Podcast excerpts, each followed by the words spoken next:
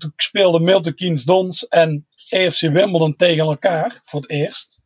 Daar was ik uh, toevallig bij. Ik dacht een beetje, uh, uh, beetje uh, misschien wat, wat proper naughty. Dus ja, dan gaan we even kijken.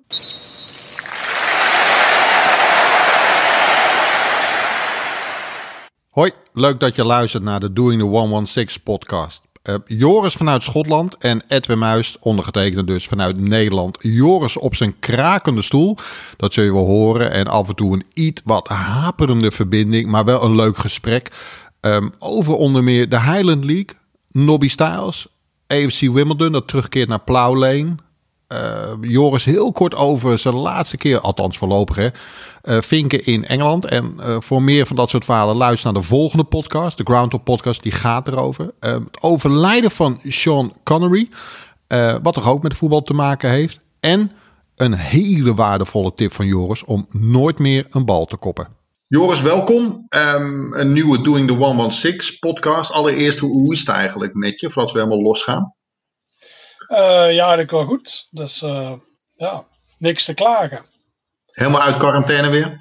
Ja, ja, ja.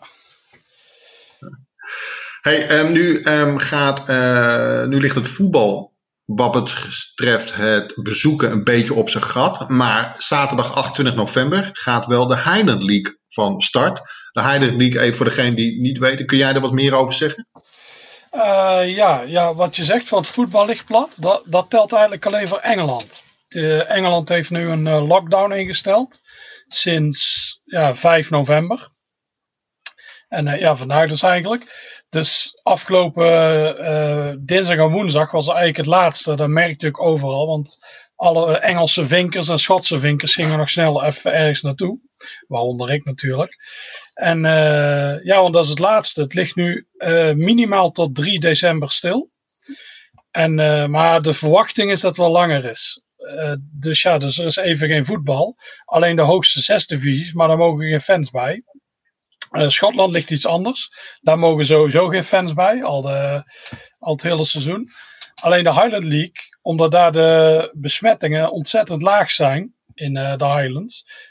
Uh, hebben ze besloten om achtentwintig... Die wil alleen beginnen als er fans bij mochten. Omdat anders eigenlijk geen zin heeft. En nu elf van de zeventien clubs kunnen fans toelaten. Omdat die in gunstige gebieden zitten. Dus nu is het plan om uh, achtentwintig november te beginnen.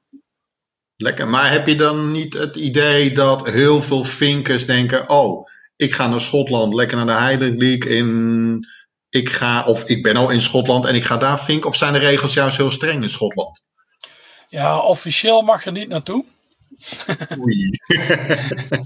Als je uit, het ligt eruit uh, in welk gebied je woont. De Engelsen mogen sowieso niet daar naartoe. Maar ook als je, ja, ze hebben er iets van vijf ja, trappen, zou ik eigenlijk zeggen. En als je in die trap één zit, dan mag er gevoetbald worden met fans. Dat is daar in de Highland uh, League. Behalve de kant van Aberdeen op, daar niet. En, uh, en zo gaat het verder. Ik zit nu zelf in trap drie, waar ik nu woon. Dus... Officieel mag ik daar niet naartoe. Maar misschien tegen die tijd is het gewoon, uh, zijn we ook naar trap één gegaan. Dan kan ik daar wel heen. Ja, ja. En een van onze favoriete clubs zit in de Highland League. Fort William. Um, altijd leuk. Maar ook denk ik altijd ja. Stijf onderaan heb ik het idee. Maar wel een van de mooiste clubs.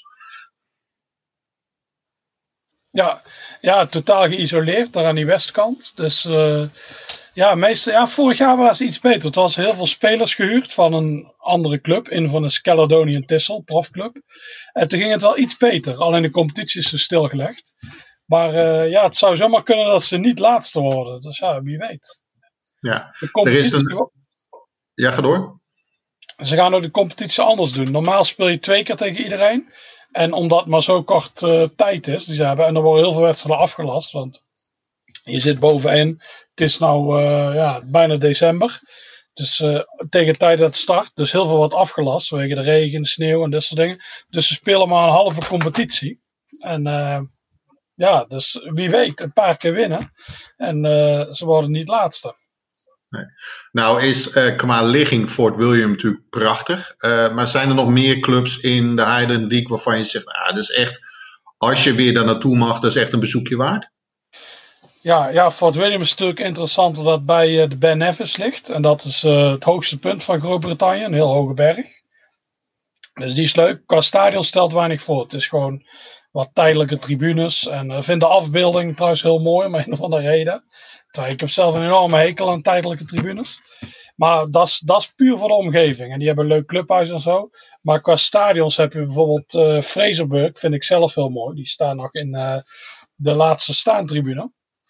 Een heel oude houten tribune. Je hebt een kerk op de achtergrond. Je kunt de Noordzee zien liggen. Dus die is echt heel leuk om eens te bezoeken. En uh, ja, and- ja, er zijn heel veel. Heel veel van die clubs hebben één heel oude mooie tribune. Dus uh, je hebt uh, een Keith F C. Je hebt uh, Buckie Thistle. Je hebt, uh, ja, je hebt volop clubs daar. Die uh, Wick Academy is leuk. Ja, je hebt heel veel clubs daar die wel uh, de moeite waard zijn om te bezoeken. Het zijn wel flinke reisafstanden. Maar je noemt net Wick Academy. Dat ligt dan echt helemaal in het noordoosten. Het is wel een stuk rijden.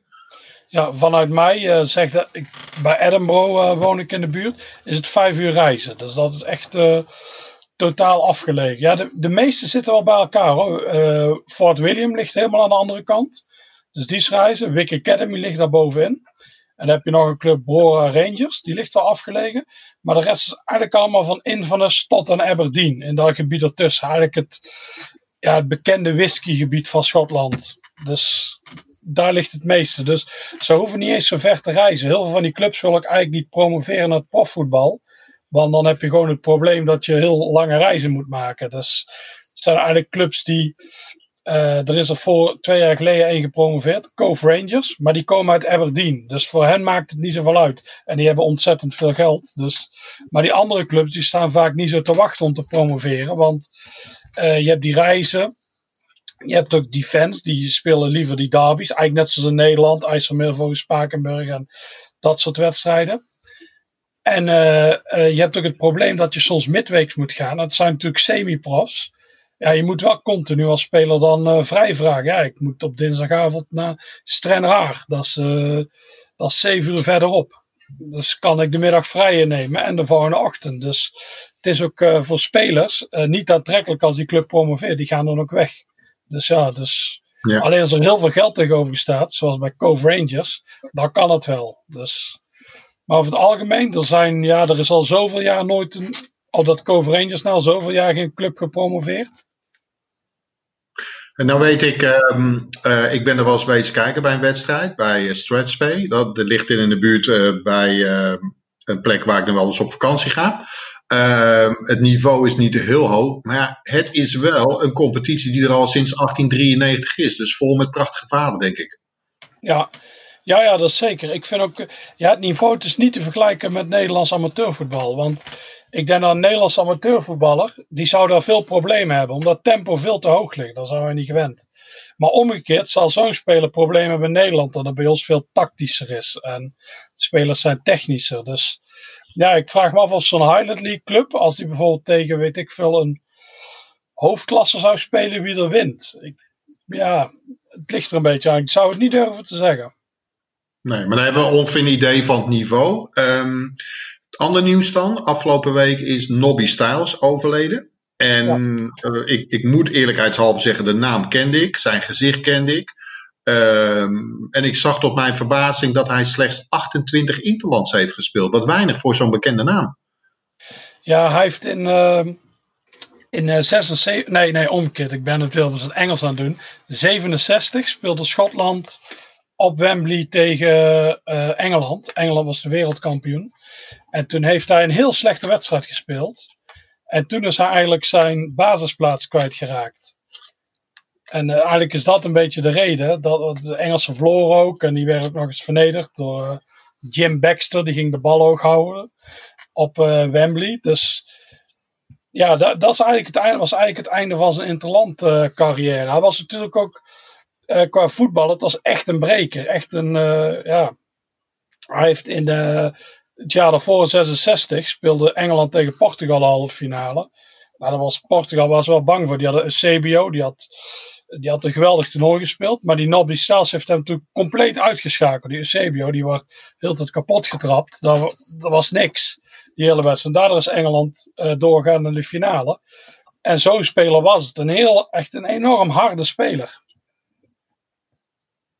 Ja, want ik denk dat zijn, uh, noem je dat, claim to fame, zijn beroemdste moment is geloof ik de ereronde na de winst van het W K zesenzestig met het kunstgebit in zijn hand op Wembley. Ja, ja, zeg ik het goed? Daar rond, rond met het kunstgebit en de wereldbeker in zijn hand. Dus uh, ja. ja, hij speelde ook wel goed dat toernooi hoor. Het is gewoon een heel, een heel goede breker, die heb je ook altijd wel één nodig. Ja. Hij is ook, uh, Man United speelde in achtenzestig tegen Estudiantes, een enorme boevenbende. Lees voetbalstad Buenos Aires, even een spam. En uh, die, uh, ik heb die spelers van Estudiantes ontmoet en die hadden eigenlijk maar voor twee spelers respect. Uh, Willem van Hanegem, die vonden ze, daar vonden ze een uh, goede. Die was niet aan het huilen en zo. Bijvoorbeeld, wij hebben het altijd over die IJzerines van Feyenoord. Nou, daar lachten ze om. Daar vonden ze echt een enorm watje. Dus ja, voor Rotterdam sausje erheen. Maar Wim, uh, Willem van Hanegem, daar had ze wel respect voor. En Nobby Stiles. Want Nobby Stiles, die kreeg wel altijd klappen, maar die schopte zijn kaart terug. En dat vonden ze eigenlijk wel mooi. Zo van, ja, dit hebben we liever dan rollen, huilen en uh, dus ja. Dus ja, het is uh, echt, een, ja, echt een harde voet. Zo iemand zou nu niet meer mee kunnen. Die krijgt continu rode kaarten. Dus ja, uh, maar in die tijd was zo'n speler wel uh, noodzakelijk. Ja. Gaan we missen of is het gewoon een mooi verhaal uit een lang verleden? Want laten we eerlijk zijn, na uh, zesenzestig, achtenzestig en dat hij bij Man United uh, begin jaren zeventig weggaan, hebben we eigenlijk weinig van hem gehoord. Hij is op trainer geworden, zonder heel veel succes heb ik het idee.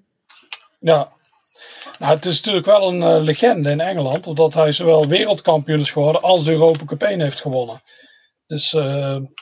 Ja, dus hier, hier, ik zit natuurlijk in Schotland, maar in Engeland was die natuurlijk heel groot. Dat is hetzelfde als bij ons. Ik, uh, eigenlijk moet je vergelijken met Johan Neeskens. Zo'n speler was het. Uh, ik denk dat Johan Neeskens, als die sterft, dat er ook groot nieuws is in Nederland. En omgekeerd is dat uh, in Engeland natuurlijk ook. Ja, het is echt een... Ja, die hele generatie die verdwijnt natuurlijk langzaam. En dat... Het is er alweer een die probleem, ah, was, uh, had last van dementie. En dat is alweer de zoveelste. Dus het gaat continu over die kopballen de hele tijd. Dat al die spelers die uh, worden dement uiteindelijk. En ja, uh, Bobby Charlton, toevallig ook een van die spelers die wereld... Die heeft nu ook dat probleem. En ik was twee dagen geleden uh, bij West Bromwich Albion. En daar heb je die Jeff Esselgates. Dat is de legende. Die is ook gestorven voor dementie. En die vrouw is al heel lang bezig met... te bewijzen dat dat komt door die kopballen destijds. Dus ik zou er ook niet voor staan te kijken als koppen over een jaar of vijfentwintig niet meer bestaat. Dat niet meer is toegestaan. En hebben we het voor het eerst gehoord in deze podcast. Dat, uh, ja. dat is nieuws. Uh, ik wist het al dertig jaar geleden. Toen ik zelf voetbalde, kopte ik nooit. Ik ben een keer, als, toen ik heel jong was, heb ik een bal op mijn kop gehad. In de eetjes. En toen heb ik zo lang hoofdpijn gehad dat ik dacht, ik ga nooit meer koppen. Dit kan niet goed zijn voor je hoofd. En, uh, dus ik deed altijd net al verkeerd timede.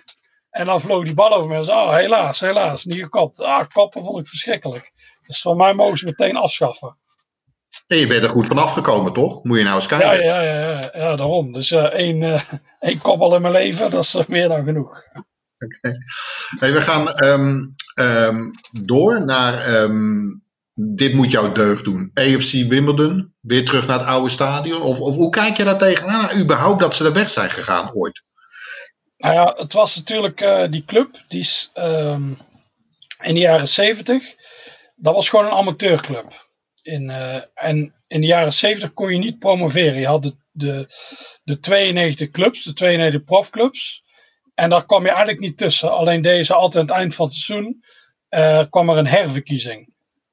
Dus dan moesten een aantal clubs die onderaan waren geëindigd, moesten het opnemen tegen ambitieuze amateurclubs die wilden promoveren. Maar dat was natuurlijk één grote intilt. Iedereen stemde continu op elkaar. Dus heel veel clubs die, zijn, uh, die kwamen er niet tussen. Alleen Wimbledon, uh, die zaten in die herverkiezing tegenover Workington. En eigenlijk moet je daarvoor even de landkaart bij pakken. Workington ligt helemaal in het Lake District, ligt kon, helemaal afgelegen. Dus... Heel veel van die clubs die dachten, nou, een club in Londen, dat is heel makkelijk te bereiken. En dan Workington, dat ligt zo afgelegen. Dus die hebben toen Wimbledon erin gestemd en Workington eruit. En zo zijn die in het profvoetbal terechtgekomen. Maar dat was gewoon eigenlijk maar een heel meeloper. Maar ineens ging die club, die is toen uh, heel vaak gepromoveerd achter elkaar. Die kwamen op het hoogste niveau terecht. Dat kon toen nog. Zij, we hadden een uh, bepaalde speelstijl. Ja, de Crazy Gang werden ze genoemd. Uh, daar hadden heel veel... Het was hard voetbal destijds, hadden Engeland. Maar die, dat was nog een tikje harder dan de rest. En daar haalden ze heel veel succes mee. Want er, waren, er was nog geen V A R. Er waren nog geen honderdduizend camera's. Dus die kwamen echt maar alles weg. Die kwamen op het hoogste niveau terecht. Alleen de stadion aan Plough Lane... Dat, was, dat voldeed totaal niet. Dat, dat, kon zelfs, dat kon niet op dat niveau. Dus toen zijn ze gaan groundsharen. Uiteindelijk kwamen ze bij Crystal Palace terecht. Selhurst Park. En, uh, maar ja, daar kwam geen hond op af. Dat is, Wimbledon was een heel uh, onpopulaire club. Dus het is het Joris, Joris, even, even een tussenstap. Waarom ging Wimbledon uh, um, op Selhurst Park uh, spelen? Ja, dat stadion voldeed niet. Dat Plough Lane, dat was uh, niet geschikt voor voetbal op het hoogste niveau. Dat was gewoon, dat was gewoon eigenlijk nog toen zij amateurs waren. Toen hadden zij ook al dit stadion. Kleine aanpassingen zijn er geweest. Maar ja, dus die konden daar gewoon niet blijven. Er werden op een gegeven moment eisen gesteld in stadions. Uh, eigenlijk na de ramp van Hil- op Hillsborough. En die club die kon ook niet een verbouwing betalen of zo. Het Engels voetbal was toen... Je kunt het nu bijna niet voorstellen, maar dat was toen straatarm. Dus er zijn meerdere clubs. Charlton Athletic is toen ook een tijdje uit het stadion verdwenen. En uh, ze hadden hetzelfde. Dus toen zijn ze naar Crystal Palace gegaan. Dat was eigenlijk nooit iets van, ja, dat ze terug zouden gaan. Toen is het overgenomen door uh, zakenmannen, Noren. En uh, uiteindelijk is besloten om die club, ja, daar kwam niemand. Dus uh, laten we naar uh, Milton Keynes gaan. Dat ligt honderd kilometer boven... Uh, Londen, dat is een soort Almere, dat is een stad. Die hebben ze toen gebouwd met het idee van, ja, daar kunnen mensen, we gaan die krottenwijken in Londen plat gooien. En dan kunnen mensen daar gaan wonen. Dan werd zo'n soort utopische stad met heel veel, echt ontzettend veel rotondes overal. Het is echt een uh, verschrikkelijke stad. Maar toen werd het echt gezien als een soort, ja, ultiem iets. Dus daar woonden best veel mensen. Die hadden ook een voetbalclub daar. Maar die mensen die daar woonden hadden daar geen interesse in, want dat was heel laag. Dus toen dachten die, uh, die zakenmannen, die dachten ze, ah, laten we uh, die club, we halen gewoon Wimbledon weg uit Londen en daar. En dan kunnen meteen die mensen die daar wonen, die kunnen glory hunten. Dat een club, een profclub. Uh, dat hebben ze toen gedaan. Dus het eerste jaar speelde Wimbledon nou ook onder de naam Wimbledon. Maar bijna niemand ging mee. Ik geloof dat er veertien man zijn geweest uiteindelijk. Van Wimbledon, die naar Milton Keynes ook gingen. De rest ging het allemaal boycotten. Dus ze zijn... De supporters zijn een nieuwe club gestart, A F C Wimbledon. Nou, daar was de F A totaal niet mee eens. Die zei, dit is niet in de interesse van het voetbal. De totale onzin natuurlijk. Maar ze hebben toch doorgezet. Ze zijn begonnen op het negende niveau. En uh, ja, die club Wimbledon kreeg uiteindelijk de naam Milton Keynes Dons. Dons is de bijnaam van Wimbledon. Dus de naam Wimbledon werd gewoon geschrapt. En uh, die zijn langzaamaan wel gegroeid. Dus er zijn nu... Ja, mensen in Milton Keynes die de club wel zijn gaan volgen. Zeker voor de jonge generatie zitten daar natuurlijk al bijna twintig jaar. Die willen een club hebben. Oh, er is er daar wel een in de stad. Dus die zijn die club gaan volgen. En E F C, dus officieel is Wimbledon, is Milton Keynes Dons. Dit E F C Wimbledon is officieel, technisch gezien, een nieuwe club. Dus, uh, en die zijn langzaam gaan groeien. Dus die zijn bij Kingstonian, dat is een andere amateurclub, zijn die ingetrokken. En uh, daar hebben ze heel lang gespeeld, totdat ze genoeg geld hadden om een eigen stadion uh, te bouwen. En uh, ja, dat hebben ze nu gedaan en dat is afgelopen week is dat geopend. Helaas, helaas, zonder fans. Omdat, uh, ja, je hebt die corona natuurlijk, net als overal. Dat is wel jammer, maar voor de rest, uh, ja, het is natuurlijk wel mooi. Het is een soort uh, sprookje, zou je kunnen zeggen. En de club... A F C Wimbledon staat er nu veel beter voor dan Wimbledon F C destijds. Ze hebben ook meer fans. Het is een beetje, ja, hip om voor A F C Wimbledon te worden. Dus uh, ja, uiteindelijk is Wimbledon F C heeft uh, twee, uh, twee clubs opgeleverd.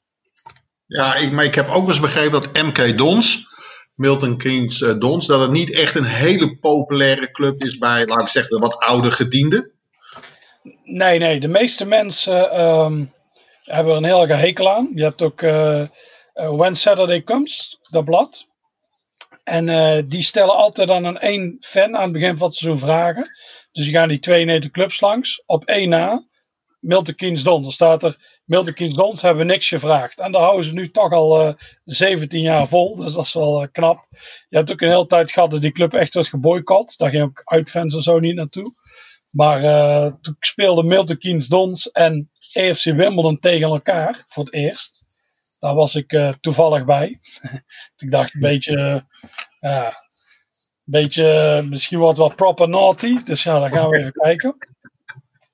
En, uh, maar toen waren er ook veel A F C Wimbledon fans. Dus toen hebben veel fans van andere clubs gedacht... ja, als jullie gaan, dan gaan wij het ook niet meer boycotten natuurlijk.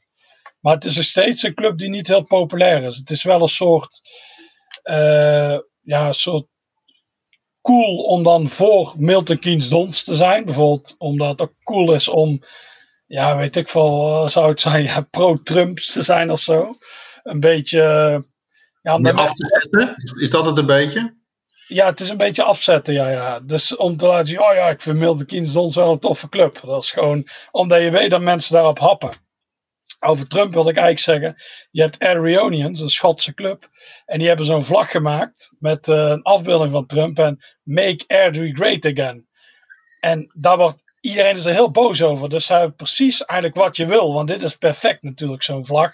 En dan uh, waar mensen op happen. Dus uh, dat is ook een beetje met Milton Keynes Dons. Dus ja. Uh, ja, ik vind zelf geen leuke club. Ik heb ook weinig mee.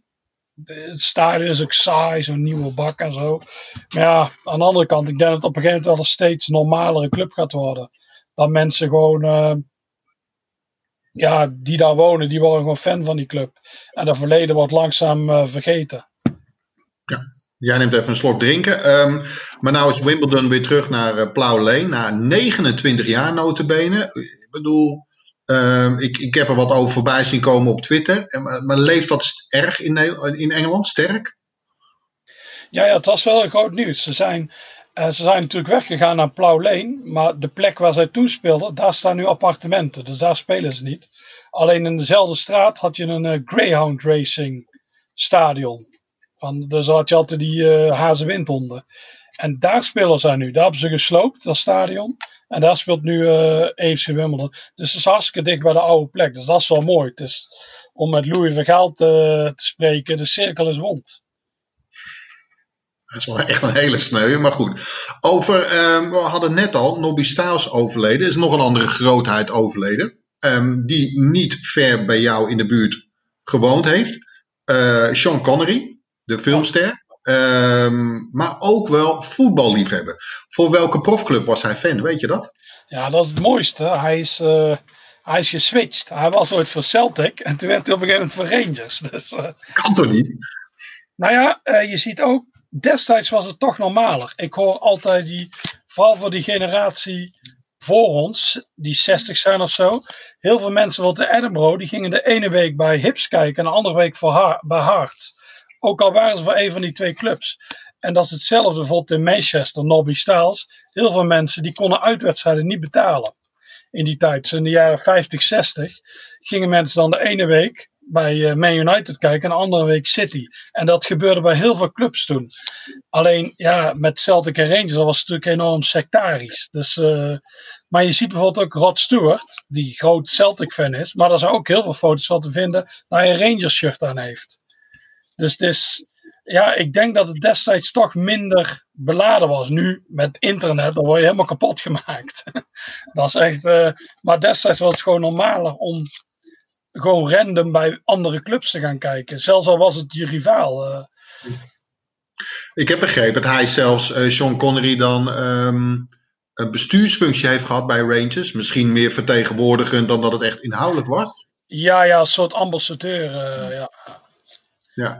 En het, de, de mare gaat, het verhaal gaat, dat hij ooit gescout is door Sir Matt Busby bij Manchester United. Klopt dat verhaal? Nou ja, het staat het overal wel geschreven, maar ik heb ooit gehoord, hij speelde bij Bonnie Rick Rose. Dat is de favoriete amateurclub van mijn vriendin toevallig. Is een even even uitleggen waar die ligt, dat ligt over de rivier bij Edinburgh in Fife, toch? Uh, nee, nee, nee, dat ligt ten zuiden van Edinburgh, in het oh, oude sorry. mijnwerkersgebied. Ja, in, uh, ja, eigenlijk in Midlothian ligt ja. het. Het is een oud mijnwerkersdorpje, dus uh, ja, daar speelde hij voor.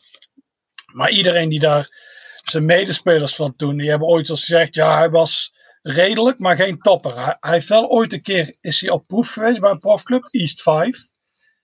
Alleen, ja, dat hij dan, dat ook met Busby interesse in hem had, het lijkt me wel heel sterk. Het is, je moet dit verhaal wel maar korreltjes zout nemen. Hé, hey, is de poes weer. Hé, hey, Tommy.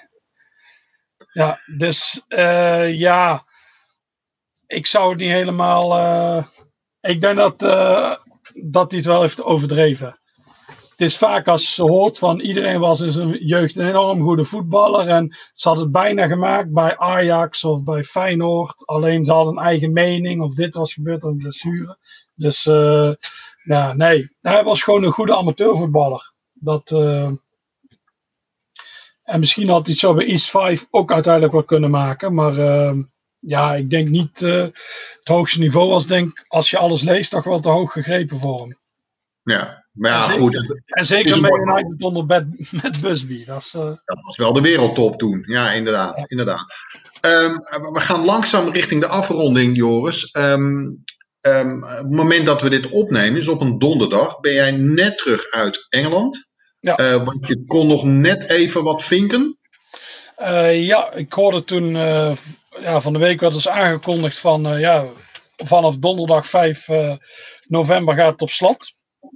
Uh, lockdown, dus uh, ja, ze gaan nu heel veel dichtgooien. En ook het voetbal onder het zesde niveau, dat, uh, dat is geschrapt. Dat was juist, en juist voetbal onder het zesde niveau was de enige waar fans bij mochten. Dus uh, ik dacht, ai, dat is uh, niet goed. Dus ik ga even kijken uh, of ik nog eens naartoe kan. Nou, op dinsdag had je Leigh-Town, dat speelt in de buurt van Birmingham. Daar wilde ik al heel lang naartoe. Maar die hebben een zogenaamde barrel roof, dat is zo'n rond dak. Dus, uh, ook uh, de afbeelding is daar een groot fan van. En ik ook clubs die daar hebben zijn bijvoorbeeld Southend United en Aldershot. Dus misschien zegt mensen dan iets. Je hebt hier in Schotland Vale of Leven en uh, Johnsonburg. Maar dit is eigenlijk de vijfde die zo'n dak heeft. Dus uh, ik dacht, nou ja, voor die ene keer wil ik wel iets verder reizen. Want dat is toch vijf uur reizen vanaf hier. Alleen uh, omdat we terug te reizen, dat is een avondwedstrijd. Dat is heel ver. Dus ik ben daar gewoon blijven overnachten in West Bromwich. Dus uh, ja, die had ik gezien. Maar het was zo leuk. Het was ook, er waren ontzettend veel vinkers. Dus die zijn alleen al bij die wedstrijd. Uh, zag ik, uh, ik zag in de Groundhopper app dat er twaalf waren. Maar dat, ik zag er meer hoor. Heel veel mensen ook nog maar één gepraat. En die zei ja, ja, het is de last hooray, zei hij zo. Dus, uh, dus daar waren veel man. Maar ik ben daar overal heel veel vinkers waren. Omdat het gewoon de laatste keer was. Toen heb ik gekeken op de weg terug. Of er nog iets was. Niet precies een... Op woensdag niet precies iets wat ik per se wilde zien. Toen dacht ik, oh, ik zou dat A F C Blackpool speelden. Ik dacht, ah, daar ga ik dan naartoe, want ik vind Blackpool een heel leuke stad. Dus uh, ja, dan uh, heb ik een dag in Blackpool, ga ik naar die wedstrijd en daarna naar huis. En daar kwam ik een, uh, ook weer een bekende tegen. Dat is de man, ik weet niet of je het account kent, Non-League Dogs. Ja? Ja, dat is een uh, vrouw, die is uh, hondenfan natuurlijk. En die maakt uh, altijd foto's van honden bij amateurwedstrijden. En die zet ze online. En ja, ik ken haar een beetje. En haar man ook. En haar man, die was er nu. Eigenlijk zou zij er ook bij zijn. Maar omdat wij... Er is nu overal vuurwerk hier. Omdat op vijf uh, november is Guy Fawkes Night. En dan steekt iedereen vuurwerk af. En haar honden zijn heel bang van vuurwerk. Dus zij is thuisgebleven. Maar die was er ook voor de laatste keer. Dus dat was eigenlijk wel mooi. Het was een soort... onderroosje van Groundhoppers. En er was nog iemand, een oude Man City fan die ik ken. En die was er ook. Dus ja, dus ik denk dat daar ook weer heel veel Groundhoppers waren. Omdat dat echt de laatste wedstrijd was die, uh, die je kon zien. Dus ja, dat was, uh, dat was er wel voor leuk. Ook een, echt drie heel mooie doelpunten. Het werd drie-één. Maar uh, ja, echt een vrije trap van dat je denkt, oh, dat is... Uh, ja, dat verwacht je niet op dit niveau. Had Sean Connery kunnen nemen, bij wijze van spreken. Ja, ja zeker. Ja, ja. Dus ja, nee, dat was een mooie. Zo Blackpool nog een keer gezien. En, uh, ja. en nu is het uh, ja, in principe over voor een maand. Of ja, hier in Schotland gaat misschien nog iets open. Dus uh, wie weet. En hoe, en hoe gaat het? Uh, hoe is dat dan? Want je weet gewoon, ik heb een maand gewoon... kan ik niet of nauwelijks voetbal bezoeken. Tenzij ik bereid ben om naar de Highland te rijden. Dat is toch een eind in, in, in de auto of met de trein. Hoe, hoe, hoe kom jij die maand door? Ah, dat is wel te doen. Ik heb, natuurlijk in, uh, ik heb het al wel meegemaakt in maart en april en mei. Nou, op een gegeven moment, na drie maanden toen, begon het echt wat te kriebelen. Toen ben ik ook naar Nederland gegaan om daar Om, uh, terwijl ik met Jeroen en uh, Abe Molenaar en een Belgische maat zijn we naar Tsjechië gegaan. Toen had ik het wel echt nodig, maar ik kan best een maand zonder voetbal. Het is, uh, ja, het is wel jammer. Ik vind, ik, ja, het is een beetje die combinatie. Hè. Het gaat niet per se om de voetbal, maar ook om het reizen en dan kom je weer bekenden tegen en dat soort dingen. Want ik zou, voetbal kun je ook op tv zien. Dat vind ik niks aan zonder fans. Ik heb wel niks... Ik kijk daar eigenlijk ook echt nooit naar, maar... Uh, ja, maar ik, ik overleef het wel deze, ja. deze maanden. Hey, nou sprak ik uh, Remy Lehman onlangs vanwege de podcast uh, van uh, de zestigste verjaardag van Diego Maradona. En de opname was klaar. En we, we kletsen nog even door. Even voor de mensen die niet weten, Remy Lehman woont in uh, Buenos Aires. Uh, onder meer correspondent voor Staantribune. Ik zeg onder meer, want hij doet nog heel veel andere dingen. En die had er spijt van dat hij toen niet meer met jou en Jeroen en Robert onder meer in Buenos Aires naar wedstrijden is gegaan. Omdat het daar helemaal op zijn gat ligt. Klein bruggetje, even de prostituees die we zijn. Je hebt een boek geschreven daarover. Um, hey, hey, dat is uit. Dit is, een heel, uh, dit is een heel mooi bruggetje. Dit is echt commerciële hoer als ik ben. Maar, um, ja, heel commercieel. Ja, ja maar zo ben ik. Hè. Um, um, Maar ik neem aan dat je dolgraag dat, broek, dat boek toch had willen presenteren in, in Nederland. Aan wie had je hem willen geven bijvoorbeeld? Of hoe had je dat gedacht? Nou, daar had ik eigenlijk nog niet echt, uh, niet echt over nagedacht. Wij zouden natuurlijk een, uh, een hele Argentinië-dag organiseren. Net zoals toen met de Ground-Up-dag in Deventer. En met die verdwenen clubs in Wageningen en Engeland in, uh, bij het kasteel. Dus dat was eigenlijk het plan. En op die dag zou ik ook het boek presenteren. We zouden een heel programma eromheen doen. Alleen, uh, ja, we wisten eigenlijk al wel in september dat dat hem niet ging worden. Toen dacht ik, ah, we kunnen nog een boekpresentatie doen. Want toen zag het er in Nederland beter uit, of nog goed uit. En uh, het plan was om bij zo'n Tilburgs-Argentijns grillrestaurant het te doen. Maar uh, ja, er werd op een gegeven moment ook wel duidelijk dat dat niet lukt. Want ik kan gewoon niet naar Nederland komen. En uh, dat lijkt me ook niet echt slim om nu allemaal te gaan vliegen en te reizen. Dus uh, ja, nee, nee, dat is jammer. Maar uh, ja, helaas ook alweer. Ja, oké. Okay. Nog even terugkomend op um, het groundhoppen wat jij afgelopen week in Engeland hebt gedaan. In de komende podcast, uh, dat wordt een groundhop podcast, komt daar meer over hè, voor de liefhebber. Ja, ja, ja. Dan uh, neem ik Remy en Jeroen op. Die zijn van een heel lelijke Duitse stadions met plastic velden gegaan. Dus uh, ik ben benieuwd wie die dat heeft beleefd. Dus uh, ja, nee, dan uh, daar kom ik dan op terug, ja. Ja, hij zit vanavond geloof ik in de pub bij Ron Koppens, P S V te kijken. Dus ja, lijkt me dubbel lijden, maar goed. Je moet dat hem aan van houden. Dat klinkt een beetje als een superspread event. Dus je moet er maar eens even een belletje gaan doen. Lijkt me prima. Joris, dankjewel. Uh, de groeten daar in Schotland en uh, we spreken elkaar snel. Ja, dat is goed. Oké, okay, houdoe. Dank voor het luisteren naar de podcast van Staantribune. Vergeet niet je te abonneren via onder meer iTunes, Spotify of Soundcloud en laat een recensie achter. Heb je een vraag voor de podcast waarvan jij vindt dat die besproken moet worden? App deze dan naar nul zes vier acht nul nul nul vijf acht nul en wie weet hoor je jouw vraag terug in de podcast. Voor overige artikelen, voetbalboeken, shirts en abonnementen op ons blad verwijs ik je graag door naar staantribune punt n l.